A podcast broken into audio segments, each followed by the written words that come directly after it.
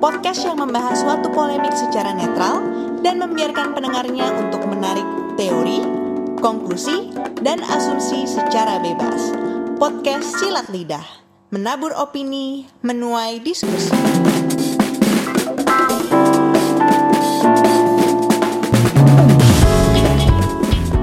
Selamat datang di Silat Lidah bersama gua Ivan Podiman.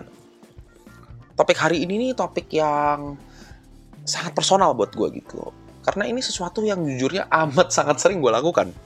Hmm, orang yang kenal gua tahu beberapa ada yang risih, beberapa ada yang cuek aja, dan beberapa ada yang suka atau bahkan juga sering melakukannya bersama dengan gua gitu loh intinya. Guess what? anjing tai ngehe banget sih tuh orang kayak tai yes memaki atau dalam bahasa Inggris swearing nah kenapa topik ini menarik buat gue dan jujur hari ini gue akan mengajukan sebuah argumen. Kalau biasanya gue mengajukan fakta-fakta hari ini gue akan menyatakan posisi gue gitu intinya. Jadi tolong teman-teman bisa ikutan komen ya atau sumbang saran di Instagram gue podcast silat lidah. More on my Instagram pas ntar di outro. Jadi dengerin sampai akhir oke? Okay? nah, jadi gini kalau dalam pandangan tradisional nih atau norma-norma kesopanan norma ketimuran memaki itu pasti akan bikin lu diliatin orang atau bahkan dibilang wah lu nggak sopan banget coy mulut lu nggak di sekolahin ya tapi argumen gue hari ini menyatakan bahwa swearing itu mempunyai banyak dampak positif. Sekali lagi, gue berargumen bahwa swearing itu mempunyai dampak positif. Gue akan urai satu persatu. So far ada tiga nih yang gue temuin. Pertama, orang yang suka swearing, ini argumen gue nih, orang yang suka swearing, ternyata menunjukkan intelijensia yang lebih tinggi. Wow, dan langsung aja, begini faktanya gue tunjukin langsung pakai riset. Gak cuma satu, ada dua riset langsung yang menyatakan ini. Pertama riset dari Marist College, New York, yang menyatakan bahwa, ini by the way gue sebut sumbernya, kalian bisa langsung cek langsung ya gitu. Karena kalau istilahnya ngomongin riset itu bisa panjang banget gitu filenya dan baca sendirilah istilahnya. Tapi intinya gue konklusikan aja bahwa ternyata studi dari Marist College menyatakan bahwa ada korelasi positif antara swearing dan tingkat IQ seseorang. Di situ terkonfirmasi bahwa orang yang suka swearing ternyata tingkat IQ-nya lebih tinggi.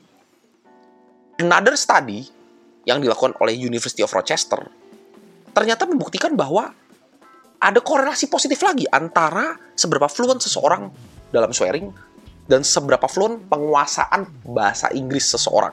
Dilihat dari penguasaan jumlah vocabulary dan kepandaian seseorang dalam berartikulasi atau memilih kata-kata. Nah, lo. Jadi itu poin pertama ya, guys. Orang yang swearing ternyata kata riset lebih pinter.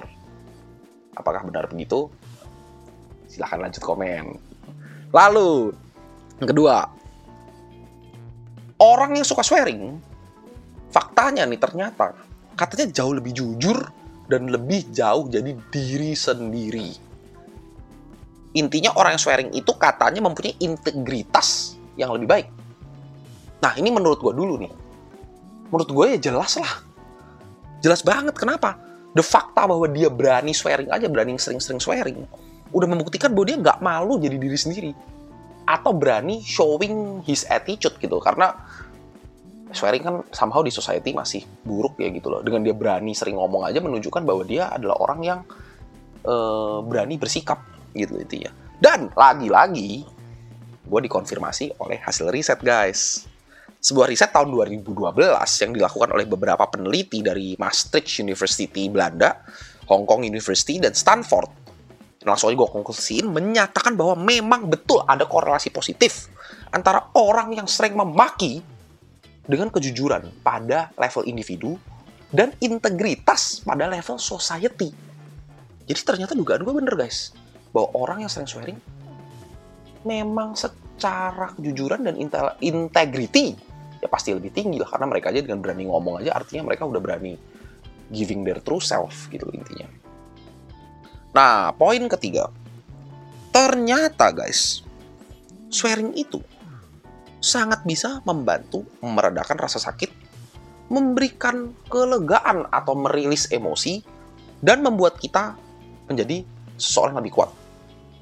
Lagi-lagi, ada studinya dari seseorang yang bernama Richard Stevens, eh, profesor di Kiel University Inggris, membuktikan bahwa ternyata di bagian otak kita itu ada satu bagian yang namanya amigdala, itu yang mengatur uh, sistem fight or flight. Jadi kalau kita stres itu ternyata kita punya cuma biasanya otak kita langsung memerintahkan kita either kita kabur atau kita ngelawan gitu intinya. Nah, orang yang suka swearing itu ternyata pada saat dia swearing kalau dia berasa sakit atau dia berasa lemah atau dia lagi dalam tekanan itu uh, heart rate atau detak jantungnya makin cepat dan itu akan sedikit bisa mematikan rasa sakit. Gitu intinya.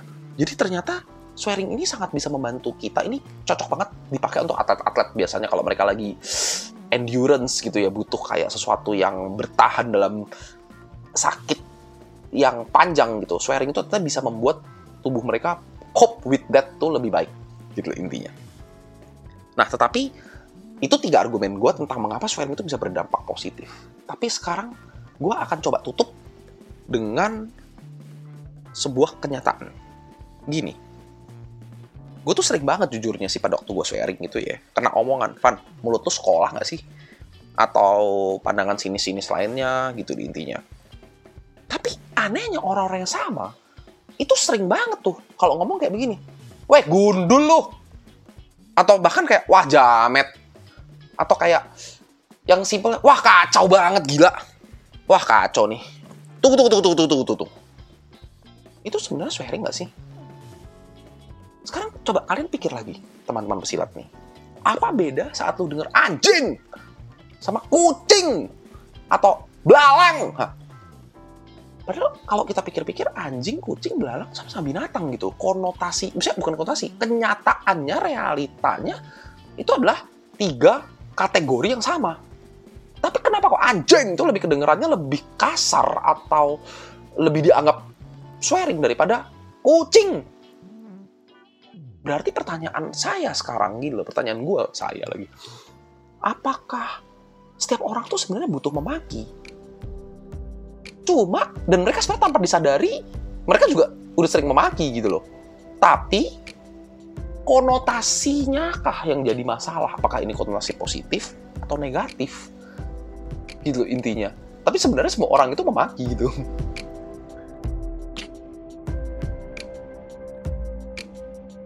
Thank you for listening podcast Silat Lidah. Kalau teman-teman pesilat punya komentar atau opini, langsung komen aja ya di Instagram podcast underscore silat lidah, di mana kita bisa saling berdiskusi dan tentunya bersilat lidah dalam menanggapi fenomena-fenomena kehidupan seperti ini. See you next week di podcast Silat Lidah, menabur opini, menuai diskusi.